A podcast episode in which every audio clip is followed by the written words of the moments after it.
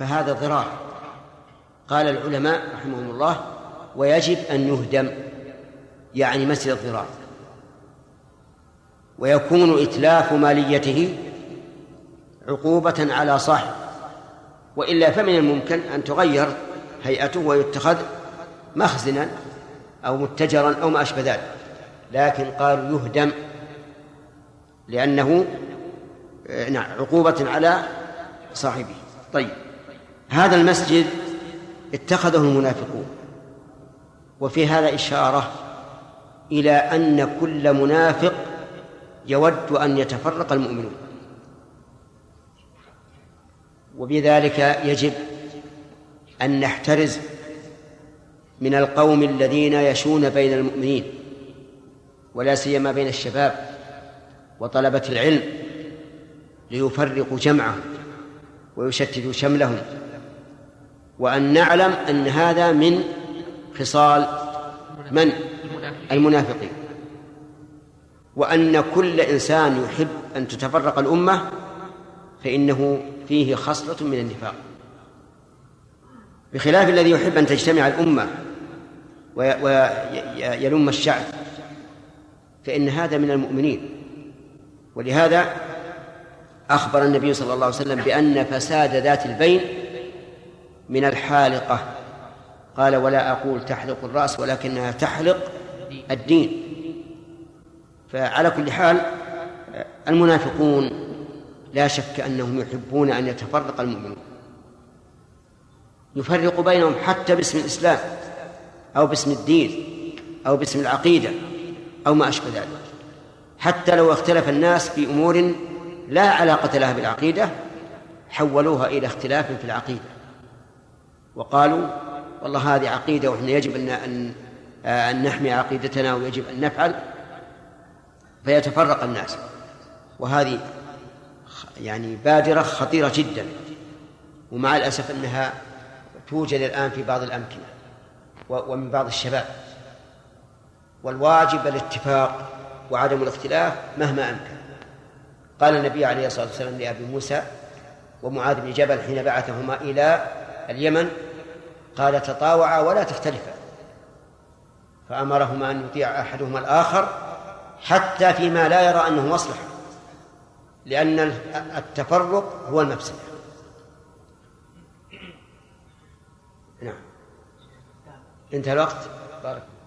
بسم الله الرحمن الرحيم. الحمد لله رب العالمين وصلى الله وسلم وبارك على عبده ورسوله نبينا محمد. وعلى آله وأصحابه أجمعين.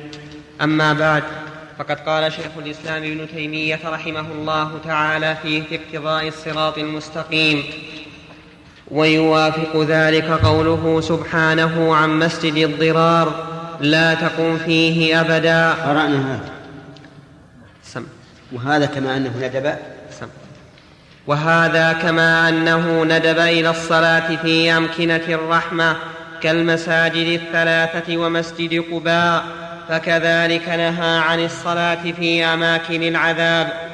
فأما أماكن الكفر والمعاصي التي مسجد قباء نص الله على فضيلة الصلاة فيه. فقال عز وجل لمسجد أسس على التقوى من أول يوم. فإن المشهور أنه مسجد قباء على أن القول الراجح أنه يعم مسجد قباء ومسجد والمسجد النبوي. لأن المسجد النبوي أسس من أول يوم على التقوى فهو داخل. لكن لما كان بعد قوله آه، والذين اتخذوا مسجدا ضرارا عرف أن المراد به في الآية مسجد قباء مسجد قباء ولكنه يدخل فيه المسجد النبوي من باب من باب الأولى. لكن هل تضاعف الصلاة فيه؟ الجواب لا. لا تضاعف من أجل نفس المكان. لكن من خرج من بيته مطهرا وصلى فيه ركعتين كان كمن أدى عمره. من هذا يكون له مزية. أما نفس المكان فلا. يعني لا لا يتضاعف فيه الثواب. نعم. فأما أماكن الكفر والمعاصي التي لم يكن فيها عذاب إذا جعلت مكانا للإيمان أو الطاعة فهذا حسن. كما أمر النبي صلى الله عليه وسلم أهل الطائف أن يجعلوا المسجد مكان طواغيتهم.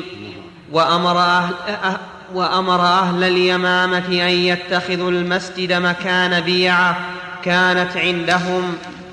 وكان مسجده صلى الله عليه وسلم مقبرة فجعله مسجدا بعد نبش القبور. فإذا كانت وعلى هذا كما يصنعه بعض الإخوة الجالية الإسلامية في بلاد الكفر من شراء الكنيسة وجعلها مسجدا من هذا النوع أنه جعلوا دور الكفر دورا للإيمان والإسلام. فهذا يكون أفضل مما لو بنوا مسجدا جديدا لأن في هذا مصلحة, مصلحة وزوال مفسدة. المصلحة أنها كانت مسجدا وزوال المفسدة إيش؟ أنه ألغيت الكنيسة ألغيت الكنيسة. وكما ذكر المؤلف رحمه الله. طيب ولكن هل هل تصح الصلاة في الكنيسة دون أن تجعل مسجدا؟ الجواب إن كان فيها صور فلا. وإلا صح. نعم. فإذا كانت الشريعة قد جاءت بالنهي عن مشاركة الكفار في المكان الذي حل بهم فيه العذاب فكيف بمشاركتهم في الأعمال التي يعملونها؟ فإنه إذا قيل هذا العمل هذا العمل الذي يعملونه لو تجرد عن مشابهتهم لم يكن محرما ونحن لا نقصد التشبه بهم فيه فنفس الدخول إلى المكان ليس بمعصية لو تجرد عن كونه أثرهم ونحن لا نقصد الت... لا ونحن لا نقصد التشبه بهم بل المشاركة في العمل أقرب إلى اقتضاء العذاب من الدخول إلى الديار فإن جميع ما يعملونه مما ليس من أعمال السابل من مما ليس فإن جميع ما يعملونه مما ليس من أعمال المسلمين السابقين إما كفر وإما معصية وإما شعار كفر أو معصية وإما مظنة للكفر والمعصية وإما أن يخاف أن يجر إلى معصية. وما أحسب أحدا ينازع في جميع هذا ولئن نازع فيه فلا يمكنه أن ينازع في أن المخالفة فيه أقرب إلى المخالفة في الكفر والمعصية وأن حصول هذه المصلحة في الأعمال أقرب من حصولها في المكان. ألا ترى أن متابعة النبيين والصديقين والشهداء والصالحين في أعمالهم أنفع وأولى من متابعتهم في مساكنهم ورؤية آثارهم. الله أكبر. ولكن مع الاسف ان الأمة الإسلامية الآن بالعكس. الآن الأمة الإسلامية تقدس آثار الأنبياء والصالحين أكثر من تقديسها لأعمالهم. ولهذا تجدهم كثيرا ما يحرصون على الآثار واتباع الآثار ولكنهم قد أضاعوا سننا كثيرة أهم بكثير من هذه الآثار. وهذا من المؤسف من المؤسف حقا. تجد الإنسان يحترم المصحف ويعظم المصحف ولكنه لا يعمل بما في المصحف لا تصديقا بخبر ولا امتثالا لأمر ولا اجتنابا لنهي. وهذا عكس ما ما يريد الله منا. أهم شيء اتباع آثارهم التي يتعبدون لله تعالى بها. الآن بعض الناس عندما تذكر له بيت النبي عليه الصلاة والسلام وحجرته وصغرها وتقشفه تجد يتبطر قلبه من من البكاء والتأثر. لكن عندما تذكر له التهجد والصيام والذكر يكون كالماء البارد يمشي على على القلب. لا يهتم له كثيرا. وهذا بالعكس والواجب أن يكون الأمر بالعكس. نعم. وأيضا ما وأيضا ما هو صريح في حقيقة أني أنا كنت أود أن مثل هالمسائل الدرر التي تمر بنا أنها تقيد. لعلكم تفعلون هذا. نعم لا يعني مو كلامي أنا حتى في كلام الشيخ بعض الأحيان. قواعد مثلا الآن فهمنا من كلامه أنه إذا حصلت المشابهة ولو من دون القصد ثبت الحكم. خلافا لمن يظن أن أن التشبه لا يثبت حكمه إلا لمن قصد التشبه. المقصود المشابهة بالظاهر وأما في الباطن وكونه نوى أو لم ينوي فلا عبرة بذلك.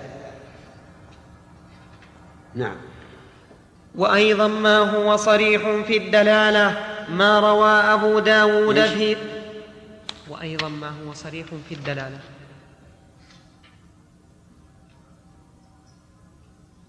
كذا عندكم في النسخ كلها؟ إيه.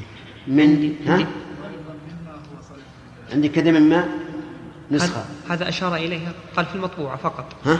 قال في المطبوعة اي في المطبوعة أي ليست نسخة. إيش؟ أقول ليست نسخة خطية. اي والله لعلها أقرب. تكتب نسخة.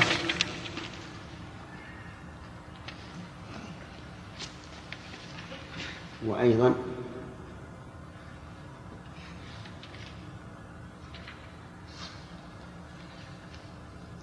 مما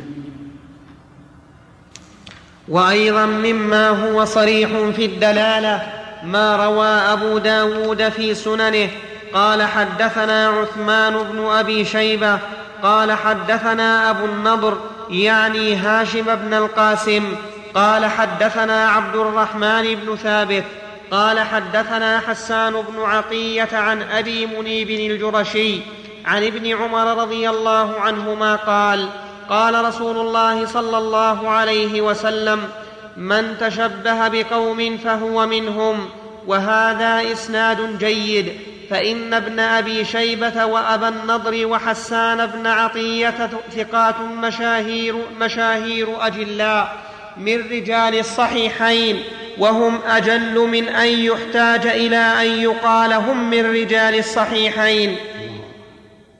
وأما عبد الرحمن وأما عبد الرحمن بن ثابت بن ثوبان فقال يحيى بن معين وأبو زرعة وأحمد بن عبد الله ليس به بأس.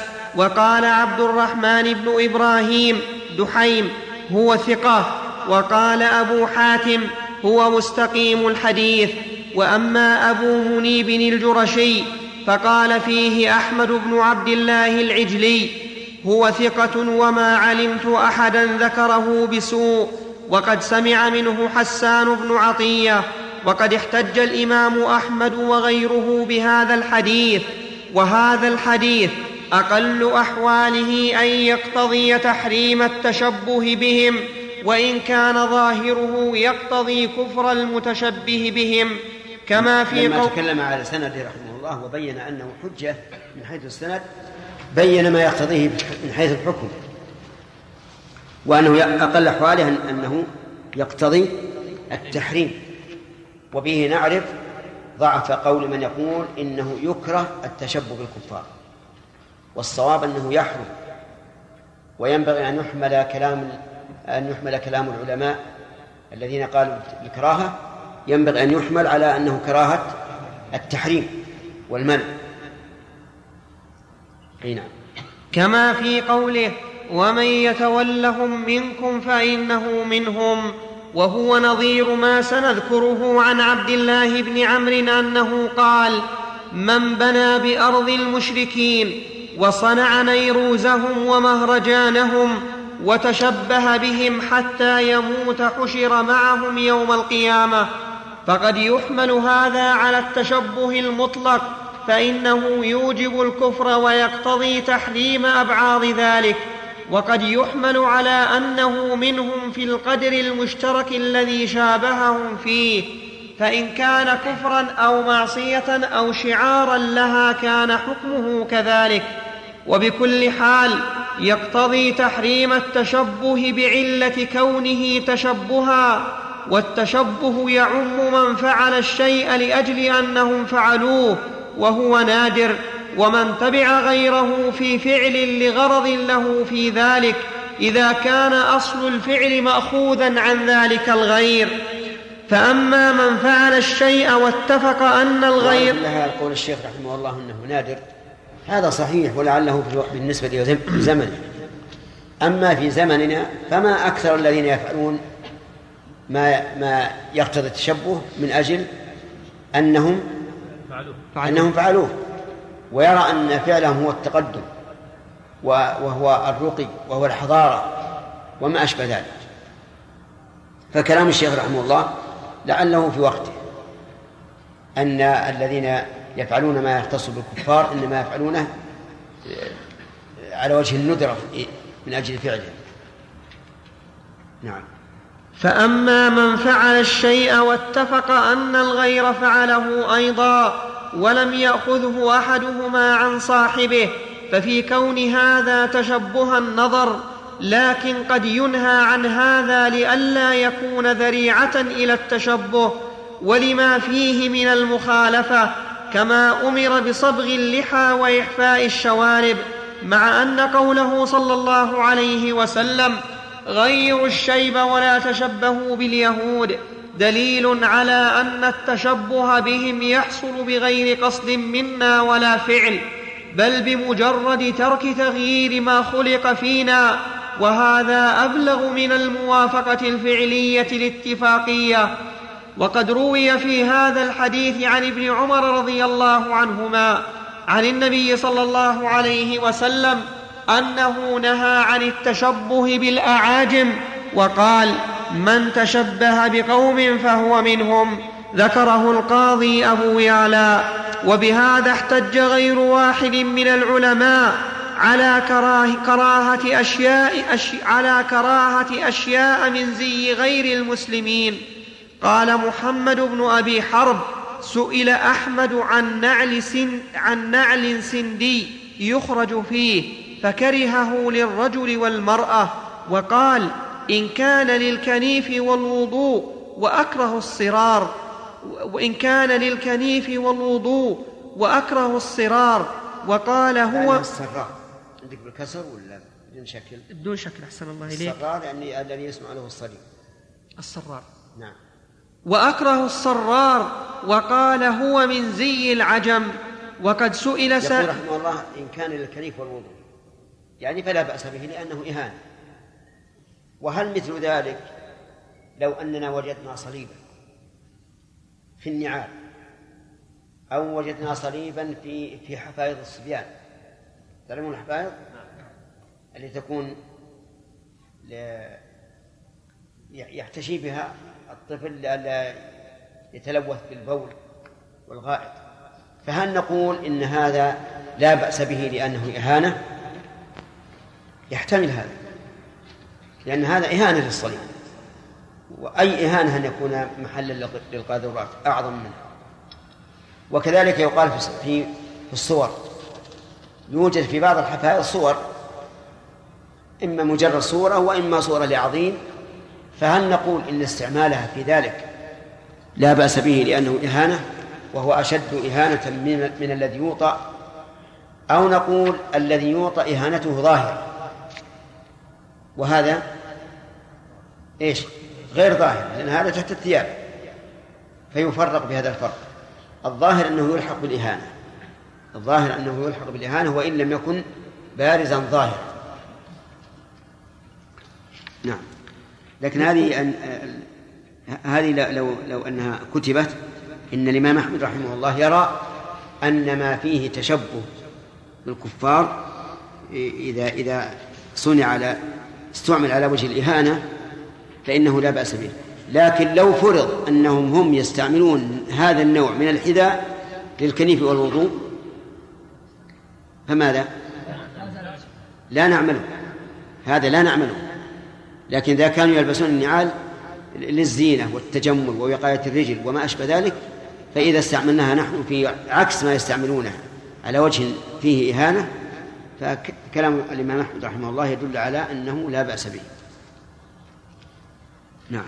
وقد سئل سعيد بن عامر وقد سئل سعيد بن عامر عنه فقال سنة نبينا أحب إلينا من سنة باكهن باكهن هذا يقول هو اسم ملك الهند كما سيذكره المؤلف.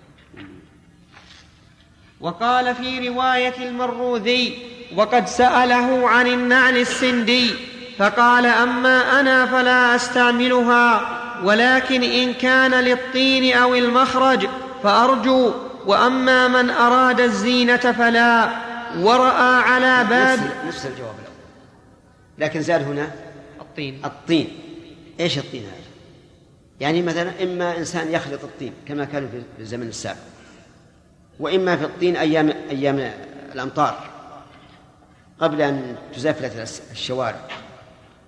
المهم أنه إذا كان للإهانة لا للإكرام. نعم. ورأى على باب المخرج نعلا سنديا فقال يتشبه بأولاد الملوك. وانظر, وانظر يعني الأئمة رحمهم الله أنهم هم أحيانا يتركون الشيء لكن لا يحرمونه على الناس. على الناس.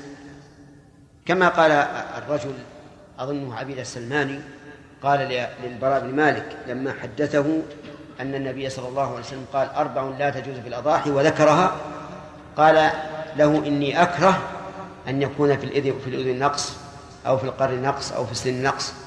قال ما كرهت فدعه ولا تحرمه على غيرك وهذه يعني قاعدة يتبعها العلماء والأئمة أن الإنسان قد يكره الشيء بنفسه ولا يحبه تطوعا. ما هو لأن لأنه يخالف عادته أو ليس ليس مما يستعمل ولكن لا يحرمه على الناس ولا يطلبه من الناس أيضا. نعم.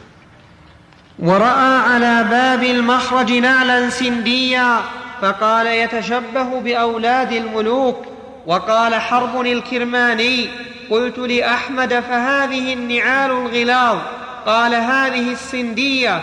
قال إذا كان للوضوء أو للكنيف أو موضع ضرورة فلا بأس وكأنه كره أن يمشي زاد فيه. هنا على ما سبق. موضع الضرورة. موضع الضرورة. يعني مثل أن تكون الأرض حارة لا يتمكن من المشي عليها أو ذات أو ذات شوك. أو ذات أحجار تجرح الرجل. فهذا لا بأس به ضرورة. نعم. نعم البراء بن مالك. وكأنه كره أن يمشي فيها في الأزقة. قيل فالنعل من الخشب. قال لا بأس بها أيضا إذا كان موضع ضرورة. يسمونها القبقاب يا شيخ. نعم. يسمونها القبقاب القبقاب. القبقاب القبقاب. إيه. هذه آه، كانوا يستعملونها عندنا فيما سبق. يصنعها النجارون. وتلبس في أيام الأمطار. لأنها رفيعة وصلبة ومقوسة من من من عند العقب حتى تمسك. ولا ينزلق الإنسان منها. إي نعم. وقال حرب حدثنا نعم.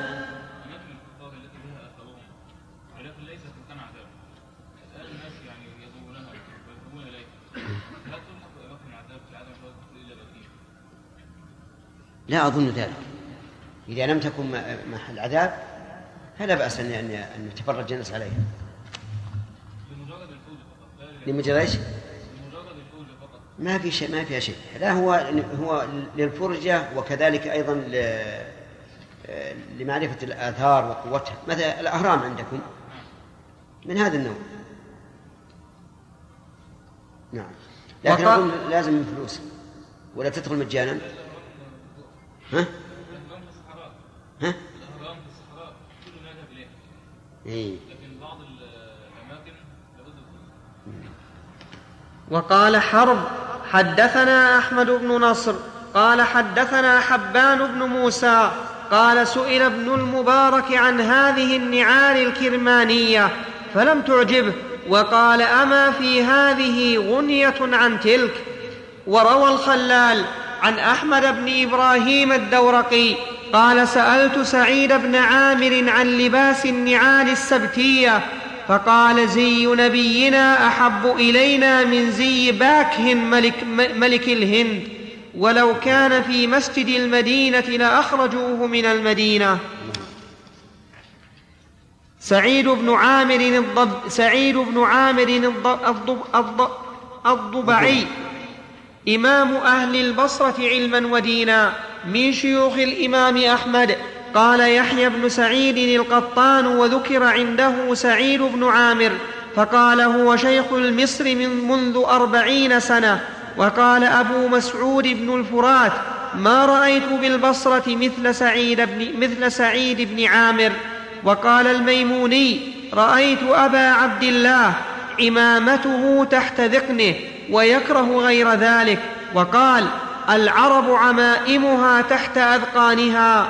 وقال أحمد في رواية الحسن بن محمد يكره ألا تكون العمامة تحت الحنك كراهية شديدة. وقال إنما يتعمم بمثل ذلك اليهود والنصارى والمجوس. ولهذا أيضا كره أحمد لباس أشياء كانت شعار الظلمة في وقته من السواد ونحوه وكره هو وغيره تغميض العين في الصلاة. وقال هو من فعل اليهود وقد روى أبو حفص العكبري بإسناده عن بلال بن أبي حجرد قال قال رسول الله صلى الله عليه وسلم تمعددوا واخشوشنوا وانتعلوا وامشوا حفاة وهذا مشهور محفوظ عن عمر بن الخطاب رضي الله عنه أنه كتب إلى المسلمين وسيأتي ذكره إن شاء الله تعالى. صحيح. به. عندنا به. أحسن.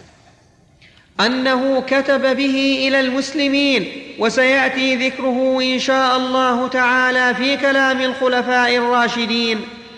أما قوله انتعلوا وامشوا حفاة فقد جاء عن النبي صلى الله عليه وسلم أنه كان ينهى عن كثرة الإرفاه ويأمر بالاحتفاء أحيانا. وهكذا ينبغي أن الإنسان يمشي أحيانا حافيا وأحيانا منتعلا امتثالا لأمر الرسول صلى الله عليه وسلم ولئلا يحتاج إلى أن يمس قدمه الأرض في يوم من الأيام. والإنسان إذا عود نفسه إذا عود رجله الترف والليونة ما يستطيع أن يمشي حتى إن من الناس من يقول لا أستطيع أن أمشي على الأرض مطلقا حتى لو وإن كانت ملساء لأنه عود نفسه. تركه إيش؟ أن ينتعل دائما أو يلبس الجوارب مع الخفين. فصارت رجله لا تتحمل شيئا أبدا. انتهى الوقت يا حجاج. لله رب العالمين. وصلى الله وسلم وبارك على عبده ورسوله نبينا محمد وعلى آله وأصحابه أجمعين. أما بعد فقد قال شيخ الإسلام ابن تيمية رحمه الله تعالى في, في, في كتاب اقتضاء الصراط المستقيم. وقال الترمذي حدثنا قتيبة قال حدثنا ابن لهيعة عن عمرو بن شعيب عن أبيه عن جده أن رسول الله صلى الله عليه وسلم قال ليس منا من تشبه بغيرنا لا تشبهوا باليهود. سبق لنا قصة الإمام أحمد في لباس النعل السندي أنه كان لا يلبسه لكنه لا ينهى غيره وذكرنا أن أن هذا من عمل السلف أن الإنسان يتورع عن الشيء ولكنه لا ينهى لا ينهى غيره فهمتم؟ سواء كان ذلك التورع آه، تورعا دينيا أو لكراهة نفسية فالكراهة النفسية ككراهة النبي صلى الله عليه وسلم الضب مع إذنه في أكله والكراهة الشرعية كما كما ذكر عن أحمد وكما ذكر عن عبيد السلماني مع البراء بن عازب رضي الله عنه. حين حدث أن النبي صلى الله عليه وسلم سئل ماذا يتقى من الضحايا؟ فقال أربع. وأشار بأصابع صلوات الله وسلامه عليه. العوراء البين عورها والعرجاء البين ضلعها والمريضة البين مرضها والعجفاء التي لا تنقذ فقال له عبيدة أنا أكره أن يكون في الأذن نقص أو في القرن نقص؟ قال ما كرهت فدعه ولا تحرمه على غيرك. وهذا يقع كثيرا. الإنسان مثلا يتحرز بنفسه لكن نظرا إلى أنه ليس عنده أدلة تكون حجة له عند الله عز وجل. لا ينهى الناس عن ذلك أو لا يجبه عليه وهذه مسألة ينبغي لطالب العلم أن ينتبه لها لأنه لو منع عباد الله من شيء لم يغلب لم يتيقن أو يغلب على ظنه أن الله منعه فسوف يحاسبه الله. سوف يحاسبه الله يوم القيامة. يقول لما منعت عبادي من شيء لم يبلغك أني منعته؟ وهذه مسألة يعني يجب أن يتفطن لها طالب العلم. فمسائل الاحتياط غير مسائل ما قام عليه الدليل. الاحتياط لنفسك اعمل ما شئت. ما لم يصل إلى حد التنطع. وأما إفتاء الناس فتحرر منه كثيرا. نعم. وقال الترمذي حدثنا قتيبة قال حدثنا ابن لهيعة عن عمرو بن شعيب عن أبيه عن جده أن رسول الله صلى الله عليه وسلم قال ليس منا من تشبه بغيرنا لا تشبهوا باليهود ولا بالنصارى فإن تسليم اليهود الإشارة بالأصابع وتسليم النصارى الإشارة بالأكف. قال وروى ابن المبارك هذا الحديث عن ابن لهيعة ولم يرفعه. وهذا وإن كان فيه ضعف وإن كان فيه ضعيف. فقد تق... عندكم ضعيف ولا ضعف؟ عندنا ضعف. ما أشار النسخة؟ المحقق. أي نعم. أشار إليها؟ ما ما أشار الشيخ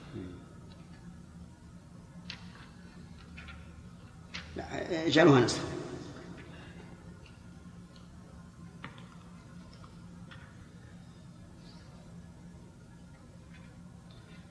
وهذا وإن كان فيه ضعف فقد تقدم الحديث المرفوع من تشبه بقوم فهو منهم وهو محفوظ عن حذيفة بن اليمان أيضا وهو محفوظ عن حذيفة بن اليمان أيضا من قوله وحديث ابن لهيعة يصلح للاعتضاد كذا كان يقول أحمد وغيره. وأيضا ما روى أبو داود قال حدثنا قتيبة بن سعيد الثقفي قال حدثنا محمد بالله رحمه الله تعالى هو حافظ حاول أحاديث كثيرة لكنها احترقت كتبه رحمه الله وهو من, من أهل مصر. احترقت كتبه وبعد الاحتراق صار في اختلاط. ولهذا قال العلماء ما ما حفظ عنه قبل احتراق كتبه فهو حسن. وما كان بعدها فإنه ضعيف. وما اشتبه فهو مختلط يتوقف فيه حتى ينظر حاله.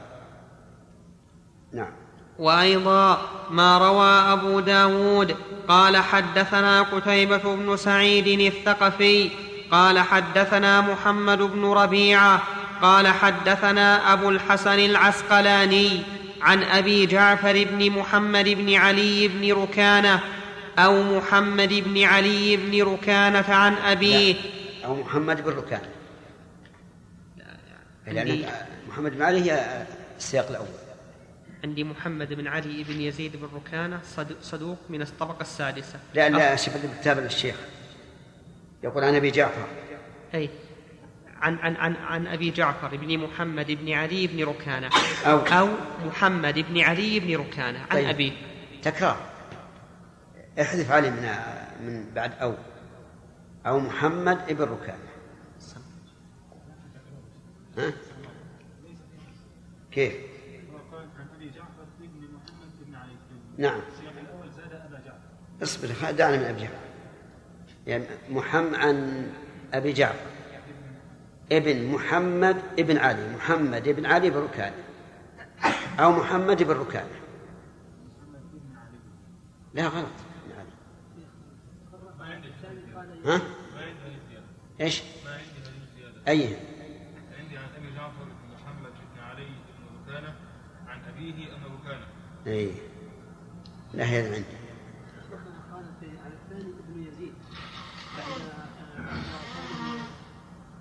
المهم اشتب على محمد بن علي. اشتب على ابن علي هذه تكرار ما في إشكال. لأن لأن أبو جعفر روى عن محمد. فمن محمد؟ هل هو محمد بن علي بن ركانة أو محمد بن ركانة؟ بس. هذا هو. فإذا قلت عن محمد بن علي بن ركانة أو محمد بن علي بن ركانة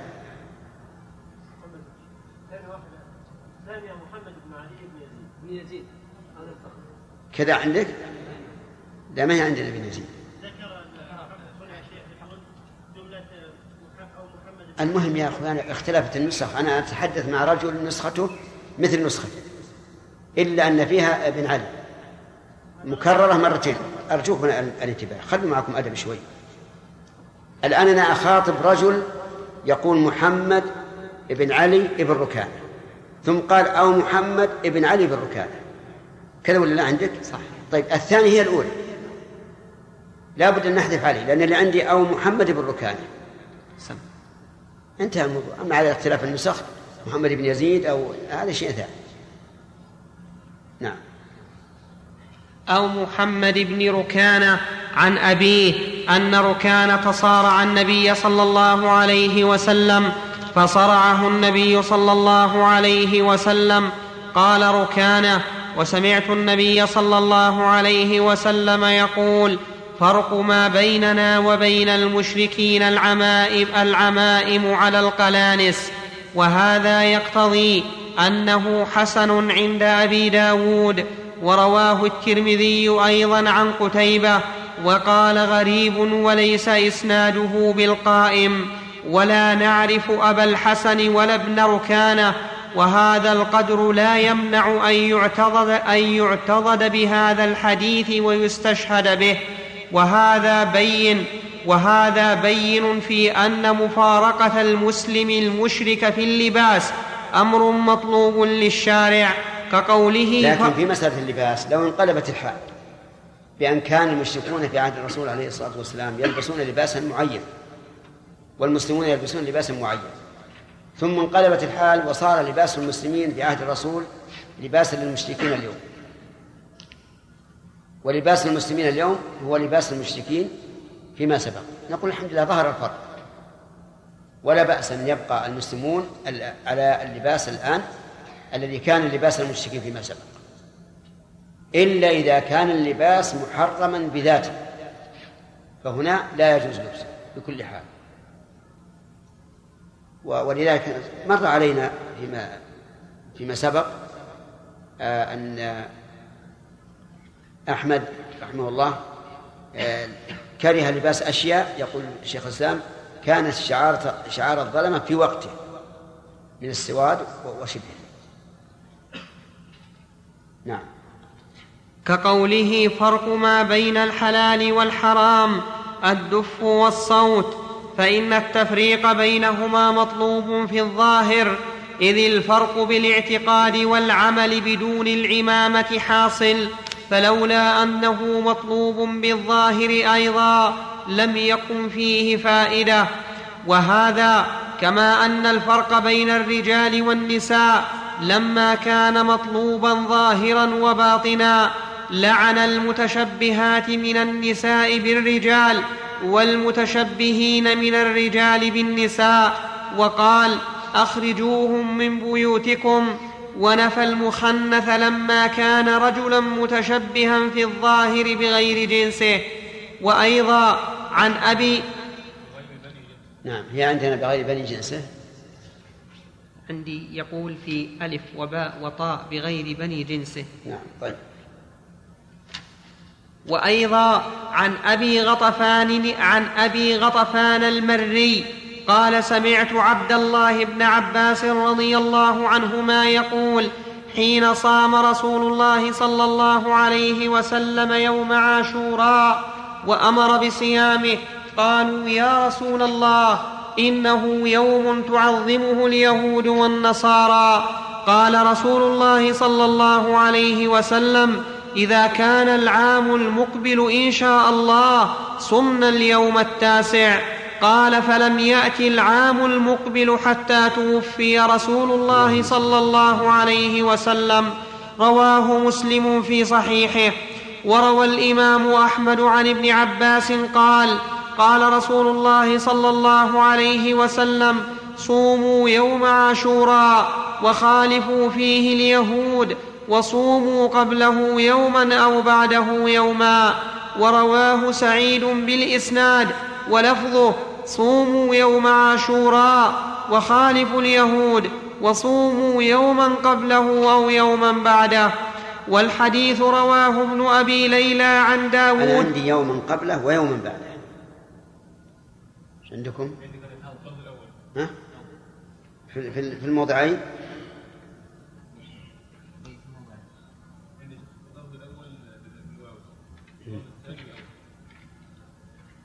هنا عندي قال الشيخ في التحقيق في ألف وباء وطاء قال وبعده يوما وهو خطأ وفي المطبوعة يوما قبله أو يوم أو يوما بعده وفي المسند كما أثبته وش أثبت؟ أثبت أو أو أو. في الموضعين. في الموضعين.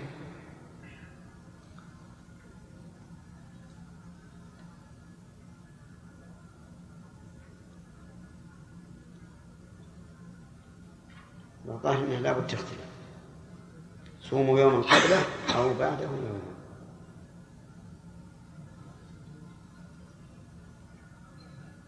طيب. أنا وضعت أو في, في اللفظ الأول. اجتهادا لا رواية. والحديث رواه ابن أبي ليلى عن داود بن علي عن أبيه عن جده ابن عباس فتدبر هذا يوم عاشوراء يوم فاضل يكفر سنة ماضية صامه رسول الله صلى الله عليه وسلم وأمر بصيامه ورغب فيه ثم لما قيل له قبيل وفاته إنه يوم تعظمه اليهود اليهود والنصارى أمر بمخالفتهم بضم يوم آخر إليه وعزم على ذلك. ولهذا استحب العلماء منهم الإمام أحمد أن يصوم تاسوعا وعاشوراء وبذلك عللت الصحابة رضي الله عنهم. قال سعيد بن منصور حدثنا سفيان عن عمرو بن دينار أنه سمع عطاء أنه سمع ابن عباس رضي الله عنهما يقول صوموا التاسع والعاشر خالفوا اليهود. وأيضا عن ابن عمر رضي الله عنهما. عندنا اليهود فقط. وأيضا عن ابن عمر رضي الله عنهما عن النبي صلى الله عليه وسلم قال أنا أمة أمية لا نكتب ولا نحسب الشهر هكذا وهكذا. نكتب ولا نكتب؟ نكتب. قال أنا امه اميه لا نكتب ولا نحسب الشهر هكذا وهكذا يعني مرة تسعة وعشرين ومرة ثلاثين رواه البخاري ومسلم فوصف هذه الأمة بترك الكتاب والحساب الذي يفعله غيرها من الأمم في أوقات عباداتهم وأعيادهم وأحالها على الرؤية حيث, حيث, قال, حيث قال في غير حديث صوموا لرؤيته وأفطروا لرؤيته وفي رواية صوموا من الوضح إلى الوضح أي من الهلال إلى الهلال.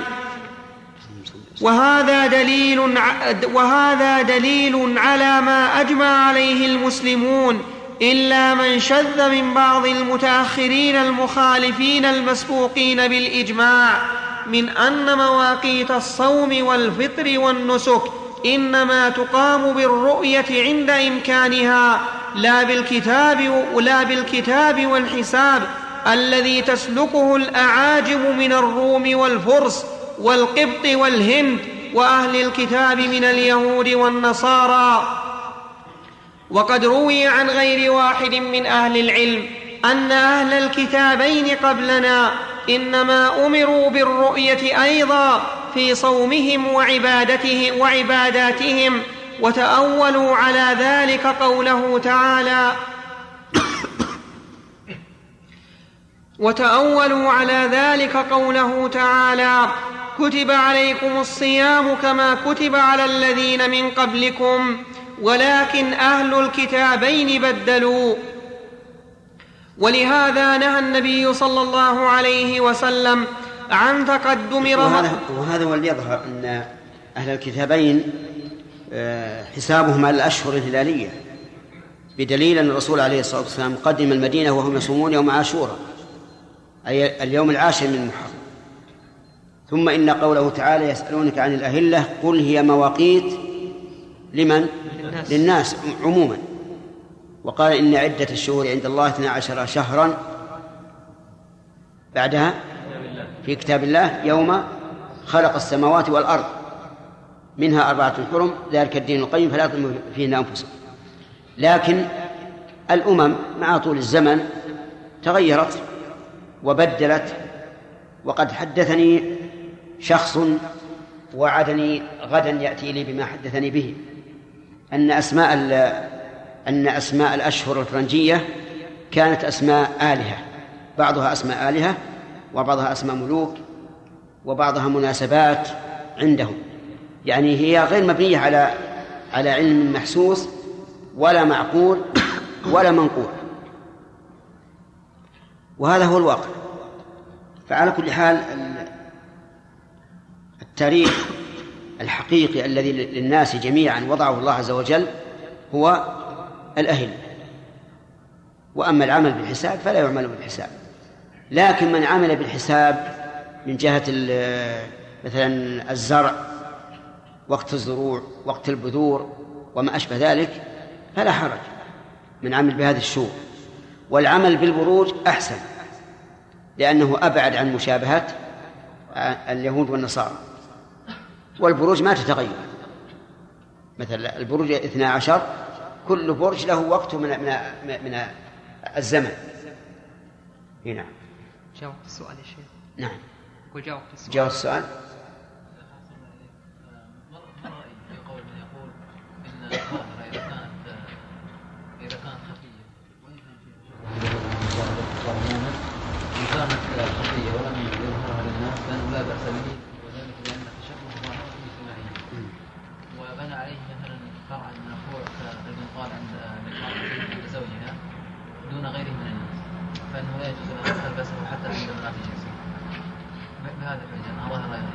ما هو صحيح.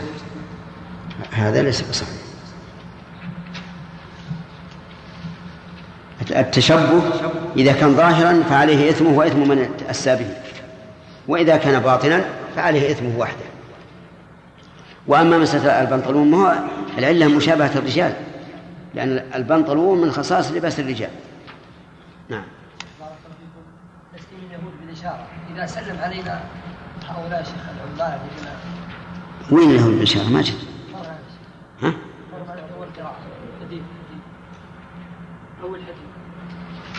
في درس اليوم؟ يمكن قبل أرى. نعم. اليهود يسلمون بالإشارة بدون لفظ. هل إذا سلم العمال الآن مر علينا العمال العبارات يسلم هكذا بدون لفظ. ما ما نرد عليه. إيش؟ ما دام الرسول نهى عنه. ولو لم يرد النهي قلنا إذا حييتم بتحية فحيوا بأحسن منها أو لكن ما دام ورد النهي فأظن أنه لا يسلم عليه. لا يرد عليه.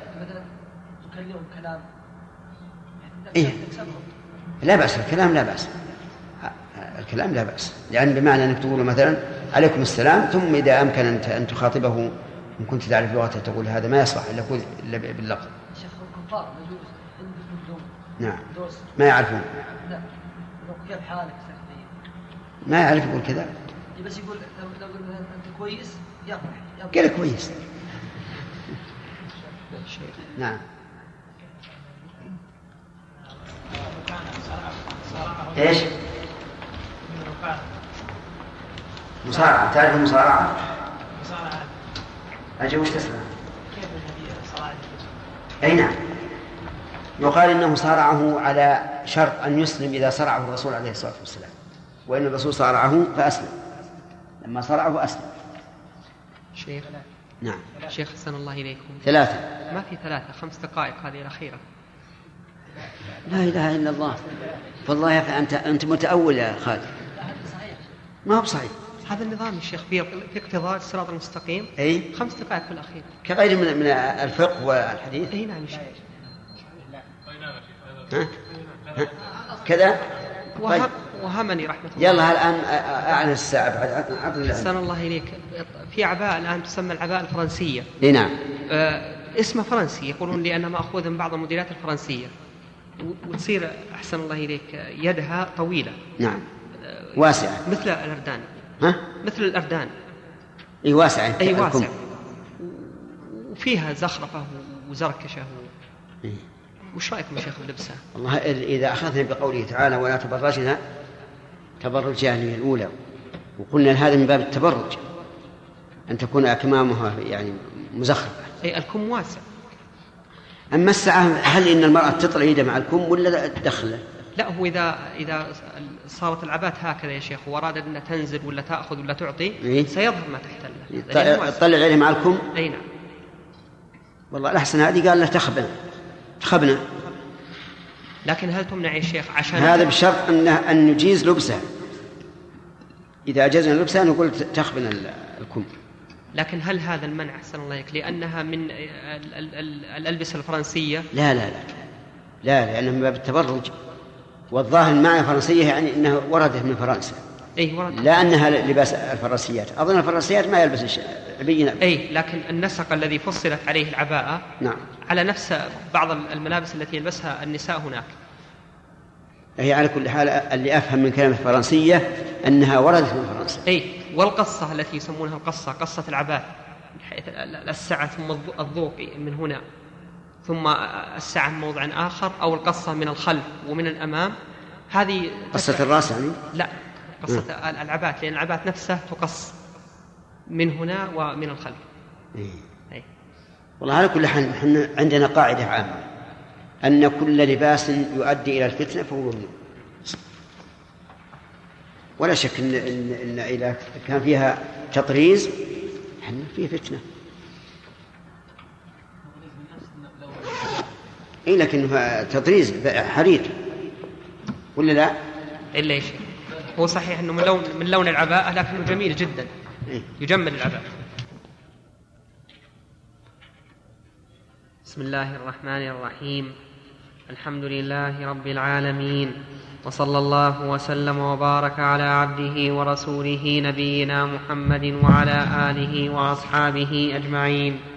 أما بعد فقد قال شيخ الإسلام ابن تيمية رحمه الله تعالى في اقتضاء الصراط المستقيم.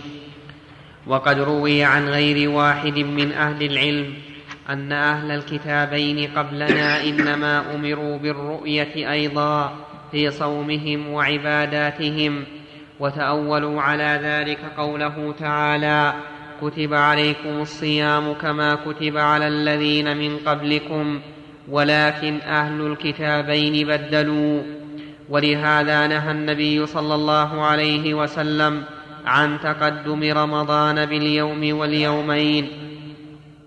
وعلل الفقهاء ذلك بما يخاف من أن يزاد في الصوم المفروض ما ليس منه كما زاده أهل الكتاب من النصارى فإنهم زادوا في صومهم وجعلوه فيما بين الشتاء والصيف وجعلوا له طريقة من الحساب يتعرفونه بها. يعرفونه بها. من يوافقني؟ فيه في يقول في ألف يتعوفونه وهو تحريف من الناسخ وفي طاء يع- يعرفونه بها. عندي يعرفونه. وقد يستدل بهذا الحديث على خصوص النهي عن أعيادهم فإن أعيادهم معلومة بالكتاب والحساب والحديث فيه عموم أو يقال إذا آه، المهم استفدنا من هذا البحث ما, ما ذكرناه البارحة أن ميقات عبادات من قبلنا بماذا؟ بالأهل لكن هم الذين حرفوا وبدلوا. أما أخذها من الآية ففيها إشكال. يا أيها الذين آمنوا كتب عليكم الصيام كما كتب على الذين من قبلكم. فإن التشبيه هنا بالكتابة. آه نعم تشبيه الكتابة بالكتابة ولا يلزم موافقتها ولا يلزم من ذلك أن توافق في الزمن. نعم. أو يقال إذا نهينا عن ذلك في عيد الله ورسوله ففي غيرها من الأعياد والمواسم أولى وأحرى. ولما في ذلك من مضارعة الأمة الأمية سائر الأمم. وبالجملة فالحديث يقتضي فالحديث يقتضي اختصاص هذه الأمة بالوصف الذي فارقت به غيرها وذلك يقتضي أن ترك المشابهة للأمم أقرب إلى حصول الوفاء بالاختصاص. وأيضا ففي الصحيحين عن حميد بن عبد الرحمن بن عوف أنه سمع معاوية عام حج على المنبر وتناول قصة من شعر كانت في يد حرسي. فقال يا أهل المدينة أين علماؤكم؟ سمعت رسول الله صلى الله عليه وسلم ينهى عن مثل هذه ويقول إنما هلكت بنو إسرائيل حين اتخذها نساؤهم. وفي رواية سعيد بن المسيب في الصحيح أن معاوية قال ذات يوم إنكم أحدثتم زي سوء عندنا قد احدثتم لا أنا عندي ها؟ ما في شيء قد لم يذكرها وإنما قال اتخذتم وفي مسلم كما هو مثبت. أحدثتم نعم. إنكم أحدثتم زي سوء وإن نبي الله صلى الله عليه وسلم نهى عن الزور. قال وجاء رجل بعصا على رأسها خرقة على رأسها خرقة. قال معاوية ألا وهذا الزور؟ قال قتادة يعني ما يكثر به النساء أشعارهن من الخرق. وفي رواية عن ابن المسيب الآن يكثرن أشعارهن؟ ها؟ أي بشيء مثل الشعر. ما يختلف عن الشعر أبدا. هذه هذا قسم. نعم. وقسم آخر يقصصن رؤوسهن يعني هؤلاء يتطرفوا من جهة وهؤلاء تطرفوا من جهة أخرى. يعني من النساء من تكثر من تحب إكثار الشعر ومنها منهن من لا تحب ذلك. نسأل الله العافية. نعم. وفي رواية عن ابن المسيب في الصحيح قال قدم قال قدم معاوية المدينة فخطبنا وأخرج قبة من شعر فقال ما كنت أرى أن أحدا يفعله إلا اليهود. إن رسول الله صلى الله عليه وسلم بلغ فسماه الزور. فقد أخبر النبي صلى الله عليه وسلم عن وصل الشعر أن بني إسرائيل هلكوا حين أحدثه نساؤهم. يحذر أمته مثل ذلك. ولهذا قال معاوية ما كنت أرى أن أحدا يفعله إلا اليهود. فما كان من زي اليهود الذي لم يكن عليه المسلمون إما أن يكون مما يعذبون عليه أو مظنة لذلك أو يكون تركه حسما لمادة ما عذبوا عليه. لا سيما إذا لم يتميز ما هو الذي عذبوا عليه من غيره فإنه يكون قد اشتبه المحظور بغيره فيترك الجميع كما أن ما يخبرونا به لما اشتبه لما اشتبه صدقه بكذبه ترك الجميع. وأيضا ما روى نافع عن ابن عمر قال قال رسول الله صلى الله عليه وسلم أو قال قال عمر إذا كان لأحدكم ثوبان فليصل فيهما فإن لم يكن إلا ثوب فليتزر به ولا يشتمل اشتمال اليهود. رواه أبو داود وغيره بإسناد صحيح. وهذا المعنى صحيح عن النبي صلى الله عليه وسلم من رواية جابر وغيره. أنه أمر, أنه أمر في الثوب الضيق بالاتزار دون الاشتمال وهو قول جمهور أهل العلم وفي مذهب أحمد قولان وإنما الغرض أنه قال ولا يشتمل اشتمال اليهود فإن إضافة المنهي عنه إلى اليهود دليل على أن لهذه الإضافة تاثيرا في النهي. فإن إضافة المنهي عنه إلى اليهود دليل على أن لهذه الإضافة تاثيرا في النهي كما تقدم التنبيه عليه. وأيضا فمما نهانا الله سبحانه فيه عن مشابهة أهل الكتاب وكان حقه أن يقدم في دلائل الكتاب قوله سبحانه ألم يان للذين آمنوا كان يعتذر رحمه كان حقه ان يقدم يعتذر رحمه الله أنه أخره لعله نسي فأتى به هنا. وذلك أنه ينبغي الإنسان إذا أراد أن يستدل أن يقدم دلالة الكتاب ثم السنة ثم آثار الصحابة ثم آثار التابعين ثم كلام الأئمة. بالترتيب هذا بالنسبة للأدلة الأثرية.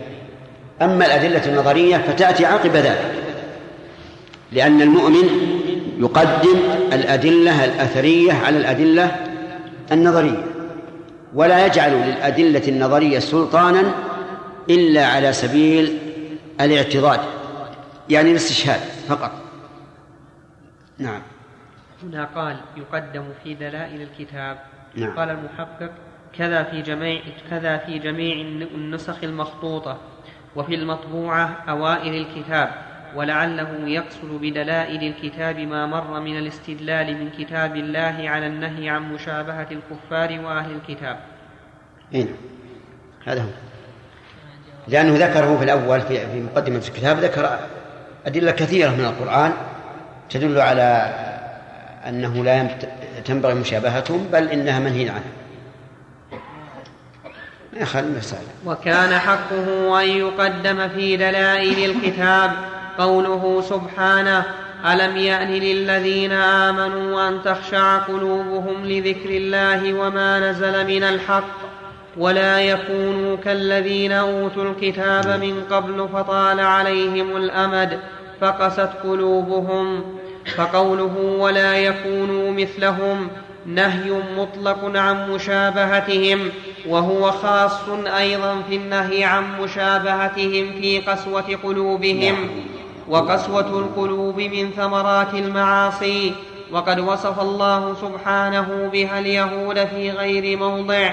فقال تعالى فقلنا اضربوا قوله رحمه الله ان من ثمرات المعاصي مر عليه في التفسير في هذه الليلة؟ نعم. فبما نقضهم ميثاقهم لعناهم وجعلنا قلوبهم قاسية. يؤخذ منه أن أن الطاعات سبب للين القلب. كلما أكثر الإنسان من طاعة الله لأن قلبه. ولين القلب أمر مقصود لكل مؤمن. لأنه إذا قسى القلب والعياذ بالله ما صار يخاف من, من عقاب ولا يفرح بثواب. يعني يمر عليه آيات الوعيد آيات الوعد وتكون في قلبه كأن شيء واحد عادنا الله وإياكم من ذلك. لكن القلب اللين يتأثر فرحا بآيات الوعد ويتأثر خوفا وهربا بآيات الوعيد. فهذا في الحقيقة ميزان قسوة القلب. إذا رأت القلب لا يتحرك لطلب ثواب أو خوف عقاب ففيه قسوة نسأل الله العافية. هنا فقال تعالى وقد وأظن المادة اللفظية واضحة. الحصاة لو مر معها الماء بكثرة يؤثر عليها أو لا؟ ها؟ لا ما يأثر لكن آه، الرمل يتأثر لأنه لين. القلب القاسي لا يتأثر بشيء. نعم. وقد وصف الله سبحانه بها اليهود في غير موضع فقال تعالى اللهم قلوبنا لذكرك. آمين. نعم. فقلنا اضربوه ببعضها كذلك يحيي الله الموتى ويريكم آياته لعلكم تعقلون ثم قست قلوبكم من بعد ذلك فهي كالحجارة أو أشد قسوة. وإن من الحجارة لما يتفجر منه الأنهار أو هنا هل هي للشك؟ لا. أجل الشك. تنويع. قيل إنها بمعنى بل وقيل إنها للتوكيد. وهذا هو الأصح. يعني إن لم تكن مثلها فهي أشد. ومثل ذلك قوله تعالى وأرسلناه إلى مائة ألف أو يزيدون هذا ليس شك من الله في في عدده. لكن إن لم يكونوا ألف إن لم ينقصوا نعم. إن لم يكونوا ألفا فلن ينقصوا عنه. فهي للتوكيد. إن لم يكونوا مئة ألف. إن نعم. إن لم يكونوا مئة ألف إنها لا تنقص. وإن من الحجارة لما يتفجر منه الأنهار وإن منها لما يشقق فيخرج منه الماء وإن منها لما يهبط من خشية الله وما الله بغافل عما تعملون وقال تعالى ولقد أخذ الله ميثاق بني إسرائيل وبعثنا منهم اثني عشر نقيبا وقال الله إني معكم لئن أقمتم الصلاة وآتيتم الزكاة وآمنتم برسلي وعزرتموهم وأقرضتم الله قرضا حسنا لأكفرن عنكم سيئاتكم ولأدخلنكم جنات تجري من تحتها الأنهار إلى قوله فبما نقضهم ميثاقهم لعنهم وج... لعناهم. فبما نقضهم ميثاقهم لعناهم وجعلنا قلوبهم قاسية يحرفون الكلم من بعد مواضعه ونسوا يحرفون الكلم عن مواضعه ونسوا حظا مما ذكروا به. ولا تزال تطلع على خائنة منهم إلا قليلا منهم. فاعف عنهم واصفح. إن الله يحب المحسنين. وإن قوما من هذه الأمة ممن ينسب إلى علم أو دين قد أخذوا من هذه ينتسب عندكم ينسب ولا ينتسب؟ ما أشار له لا يا شيخ. وإن قوما من هذه الأمة ممن ينسب إلى علم أو دين قد أخذوا من هذه الصفات بنصيب. يرى ذلك من يرى ذلك من له بصيرة. فنعوذ بالله من كل ما يكرهه الله ورسوله. ولهذا كان السلف يحذرونهم هذا.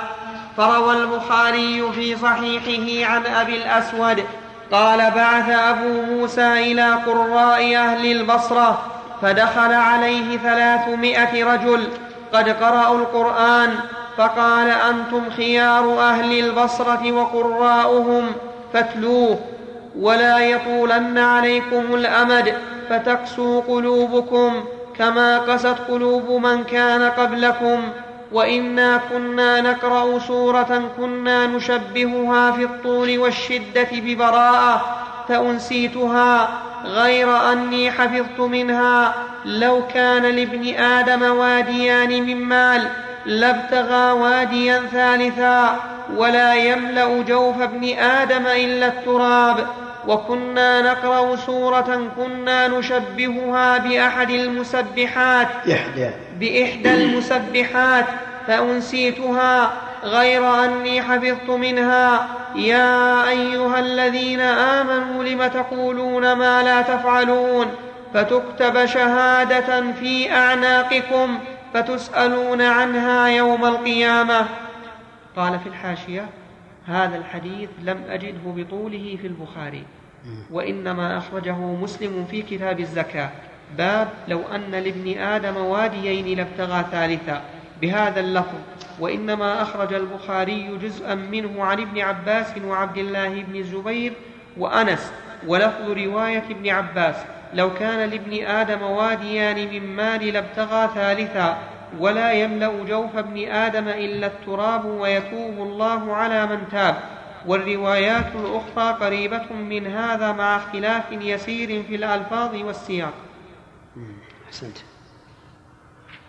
فحذر أبو موسى القراء عن عن أن يطول عليهم الأمد. مثل هذا مثل هذا إذا جاء من هذا الإمام الحافظ رحمه الله شيخ الإسلام إما أن يقال باختلاف نسخ البخاري ووقع في يده ما ما ما نقله أو أنه نسخ يعني ليس ليس أحد معصوم من النسيان. وهذا كنفيه رحمه الله آه، الجمع بين اللهم صل على محمد نعم وعلى آل محمد كما صليت على إبراهيم وعلى آل إبراهيم. قال إنه لم يرد في البخاري الجمع بينهما مع أنه ورد كما صليت على إبراهيم وعلى آل إبراهيم ثابت في البخاري. فإما أن يقال إن النسخة التي كانت في يده ليس فيها ذلك أو أنه نسخ لكن مثل هذه الأخيرة نفيه أن يكون ورد في البخاري يتعين الوجه الأول وهو اختلاف اختلاف النسخ. نعم. فحذر أبو موسى القراء عن, أن يطول عليهم الأمد فتقسو قلوبهم ثم لما كان نقض الميثاق يدخل فيه نقض ما عهد إليهم من الأمر والنهي وتحريف الكلم عن ما عهد, عهد الله. ما عهد الله إليهم. إيه نسخة.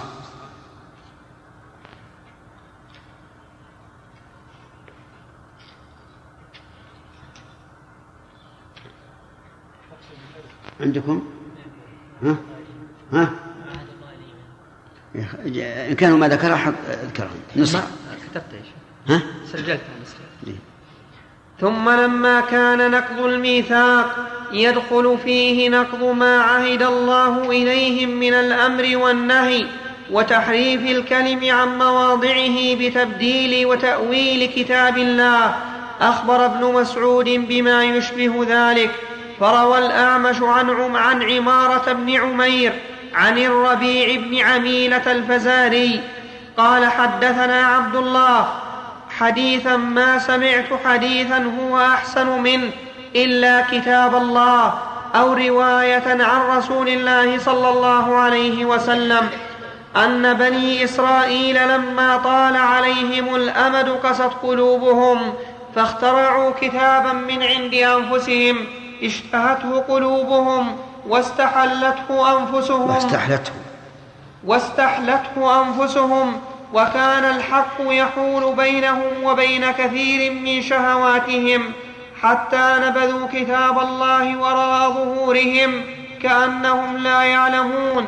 فقالوا أعرضوا فقالوا اعرضوا هذا الكتاب على بني إسرائيل فإن تابعوكم فاتركوهم وإن خالفوكم فاقتلوهم.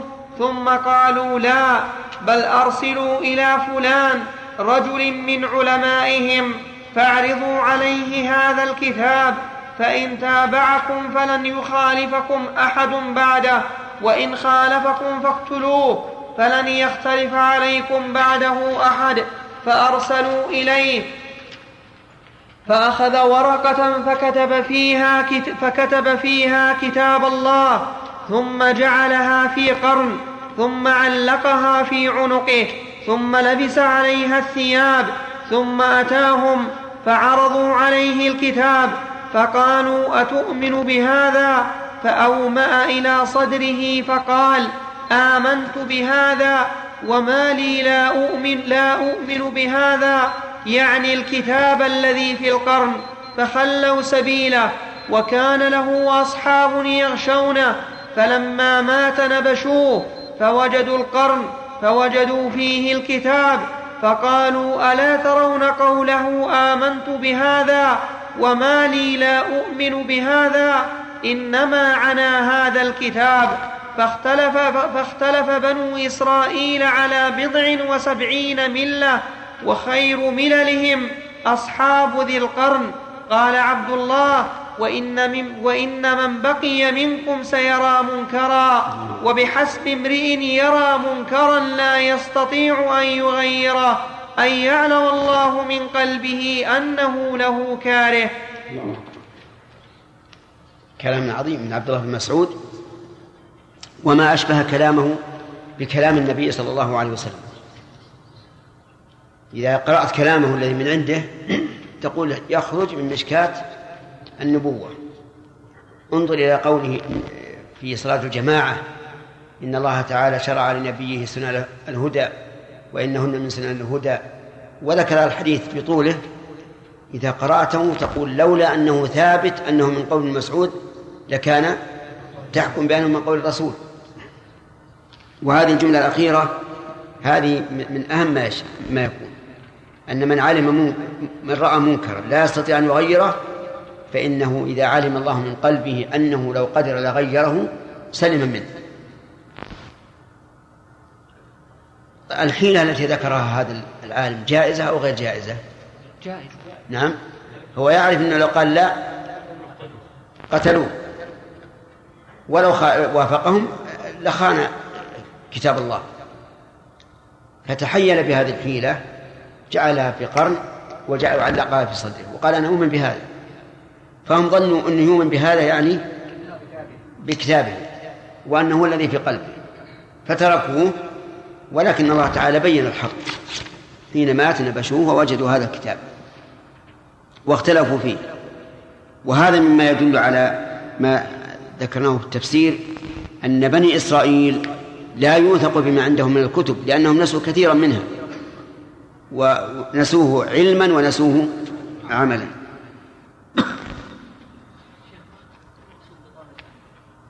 المدة الأمد يعني المدة. ألم تعرف, ألم تعرف المحرمات إلى أبد وإلى أمد؟ في النكاح. لا. لا حول. إذا أردت أن تتزوج فلا بد أن تراجع العلماء. نعم. ولد ثاني وثالثة ما في مانع. ورابعه لا يا شيخ النساء. أنا قصدي إن, أن تعرف إن أمد يعني إلى مدة. ها. كأنك التقطتها بسرعة.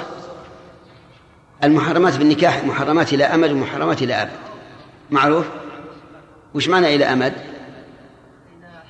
إلى إلى حين. طيب. كيف؟ نعم. إي نعم إي نعم ما في شك. إذا طال الأمد على الإنسان ربما يعني ربما يمل من الطاعات. وتغلبه نفسه في الشهوات. ثم إذا صار ذلك قسى قلبه والعياذ بالله. ومن ثم تجد أنه كلما بعد الناس عن عصر النبوة وجدت الجهل أكثر وقسوة القلب أكثر. وكلما كانوا أقرب إلى عهد النبوة صاروا أقرب إلى العلم وإلى لين القلب. نعم. نعم. تأويل العالم هذا أدى إلى مفسدة كبيرة وهي اختلاف تأويل إيش؟ تأويل العالم. نعم. أيما أحسن أن يختلفوا أحدهم وأحدهم على الحق أو أن يتفقوا على الباطل؟ الأول هذا هو. هذا اللي حصل. نعم. نعم. مهم من للتبعيض بارك الله فيك. من للتبعيض. يعني كله. بعضها كذا وبعضها كذا. كيف؟ يعني قصد منه ومنها. اي نعم. ما فهمت. وإن من حجارة؟ أي نعم. أعد الآية أعد الآية.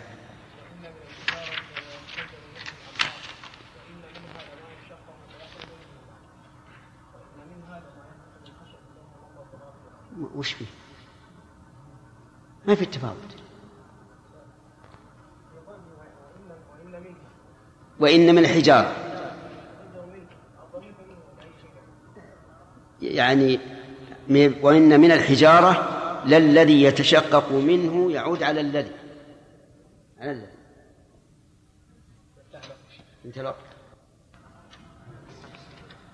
بسم الله الرحمن الرحيم. الحمد لله رب العالمين والصلاة والسلام على أشرف الأنبياء والمرسلين نبينا محمد وعلى آله وأصحابه أجمعين. أما بعد فقد قال شيخ الإسلام ابن تيمية رحمه الله تعالى في كتاب اقتضاء الصراط المستقيم ولما نهى الله عن التشبه بهؤلاء الذين قست قلوبهم وذكر أيضا في آخر السورة حال الذين ابتدعوا الرهبانية.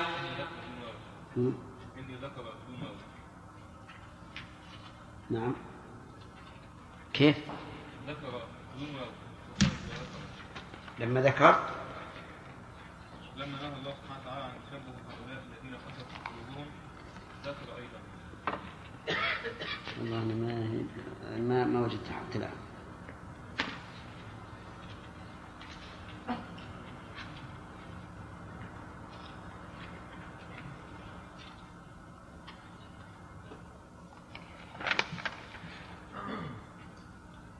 أنا عندي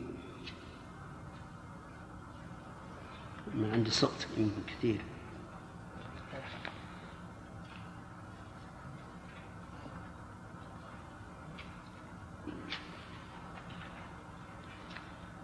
إيش اللي عندي أول صفحة؟ فكان الحق يحول بينهم وبين كثير من شهواتهم حتى نبذوا كتاب الله وراء ظهورهم كأنهم لا يعلمون.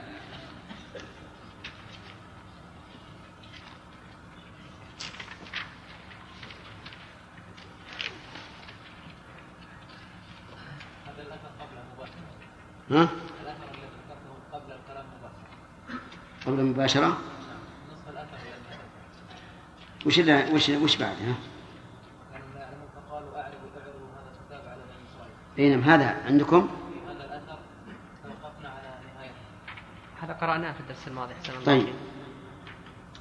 وانتهينا على قوله وبحسب امرئ يرى منكرا لا يستطيع أن يغيره أن يعلم الله من قلبه أنه له كاره وهذا من حديث من كلام ابن مسعود. وكان أصحابه يخشونه فلما مات نبشوه فوجدوا القرآن. فوجدوا القرن القرن ووجدوه فيه. فوجدوا فيه الكتاب. نعم. فقالوا ألا ترون قوله آمنت بهذا وما لي لا أؤمن بهذا؟ إنما عنا هذا الكتاب. فاختلف بنو إسرائيل على بضع وسبعين ملة وخير مللهم أصحاب ذي القرن. قال عبد الله وإن من بقي منكم سيرى منكرا. هذا هو هذا أي نعم. نبدأ من هنا؟ نبدأ من بعده ولما نهى الله. بعده بسطر واحد. نعم ها. عندكم يا شيخ؟ عندي.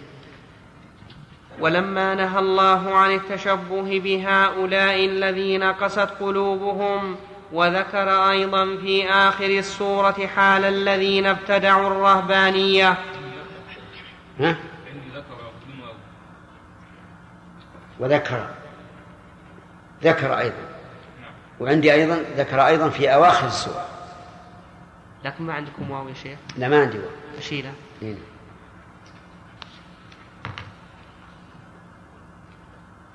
عندكم في أواخر السورة آخر. أواخر جمع. آخر. طيب. هي نسخة ذكر أيضا في آخر السورة حال الذين ابتدعوا الرهبانية فما رعوها حق رعايتها فعقبها بقوله اتقوا الله وآمنوا برسوله يؤتكم كفلين من رحمته ويجعل لكم نورا تمشون به ويغفر لكم والله غفور رحيم لئلا يعلم أهل الكتاب ألا يقدرون على شيء من فضل الله وأن الفضل بيد الله وأن الفضل بيد الله يؤتيه من يشاء والله ذو الفضل العظيم.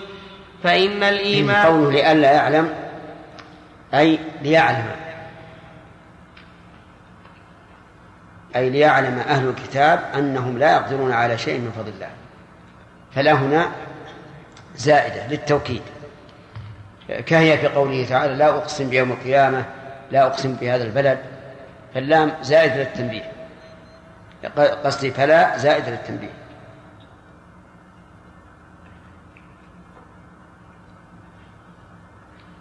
فإن الإيمان بالرسول تصديقه وطاعته واتباع شريعته وفي ذلك مخالفة للرهبانية لأنه لم يبعث بها بل نهي عنها بل. بل نهى عنها وأخبر أن من اتبعه كان له أجران وبذلك جاءت الأحاديث الصحيحة من طريق ابن عمر وغيره في مثلنا ومثل أهل الكتاب. في في مثلنا؟ مثلا. في مثلنا.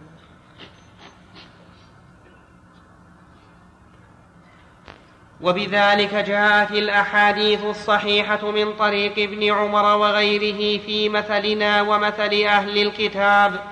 وقد صرح صلى الله عليه وسلم بذلك فيما رواه أبو داود في سننه من حديث ابن وهب قال أخبرني سعيد بن عبد الرحمن بن أبي العمياء أن سهل بن أبي أمامة حدثه أنه دخل هو وأبوه على أنس بن مالك بالمدينة فقال إن رسول الله صلى الله عليه وسلم كان يقول لا تشددوا على أنفسكم فيشدد, فيشدد عليكم. فإن قوما شددوا على أنفسهم فشدد الله عليهم. فتلك بقاياهم في الصوامع والديارات. رهبانية ابتدعوها ما كتبناها عليهم. هذا الذي في رواية اللؤلؤي عن أبي داود وفي رواية ابن داسة عنه أنه دخل هو وأبوه على أنس بن مالك بالمدينة في زمان عمر بن عبد العزيز وهو أمير المدينة فإذا هو يصلي صلاة خفيفة كأنها صلاة المسافر أو قريبا منها فلما سلم قال يرحمك الله أرأيت هذه الصلاة المكتوبة؟ أرأيت هذه الصلاة المكتوبة أم شيء تنفلته قال إنها للمكتوبة وإنها لصلاة رسول الله صلى الله عليه وسلم. كان يقول لا تشددوا على أنفسكم فيشدد الله عليكم. شدد. عندك فيها لفظ الجلال؟ نعم وقال في نسخة في ألف وباء وطاء. لم يذكر اسم الج... لم يذكر اسم الجلالة في الموضعين. إيه طيب. إذا نسخة. نعم. كان يقول لا تشددوا على أنفسكم فيشدد الله عليكم فإن قوما شددوا على أنفسهم فشدد الله عليهم فتلك بقاياها في الصوامع والديار بقاياهم. بقاياهم. تصحيح يا شيخ. اي صح.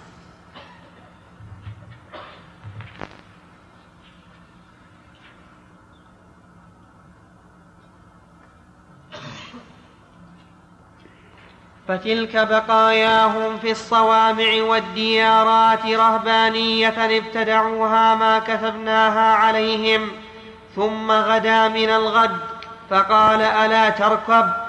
فقال ألا تركب لتنظر وتعتبر؟ قال نعم فركبوا, فركبوا جميعا فإذا بديار باد أهلها وانقضوا وفنوا. باد نعم. باد أهل فإذا بديار باد أهلها وانقضوا وفنوا خاوية على عروشها قال أتعرف هذه الديار؟ فقال نعم ما أعرفني بها وبأهلها. هؤلاء أهل, هؤلاء أهل ديار أهلكهم الله ببغيهم وحسدهم. إن الحسد فقال ما أعرفني. في نسخة. قال أتعرف هذه الديار؟ فقال ما أعرفني. في ألف وباء وطاء فقال ما أعرفني. وفي أبي داود فقلت ما أعرفني. طيب. فقال نعم ما أعرفني بها وبأهلها. هؤلاء أهل ديار أهلكهم الله ببغيهم وحسدهم.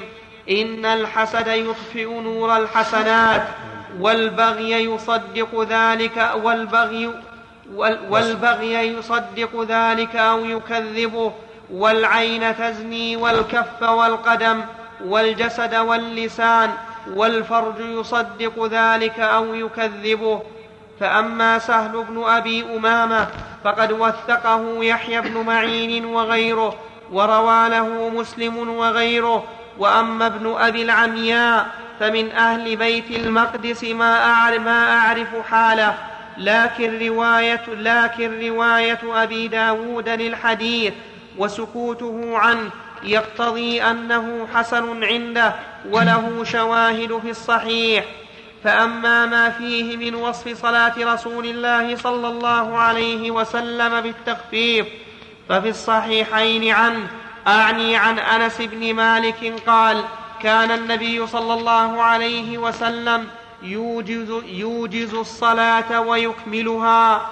وفي الصحيحين أيضا عنه قال ما صليت وراء إمام قط أخف صلاة ولا أتم من صلاة النبي صلى الله عليه وسلم. زاد البخاري وإن كان ليسمع بكاء الصبي فيخفف.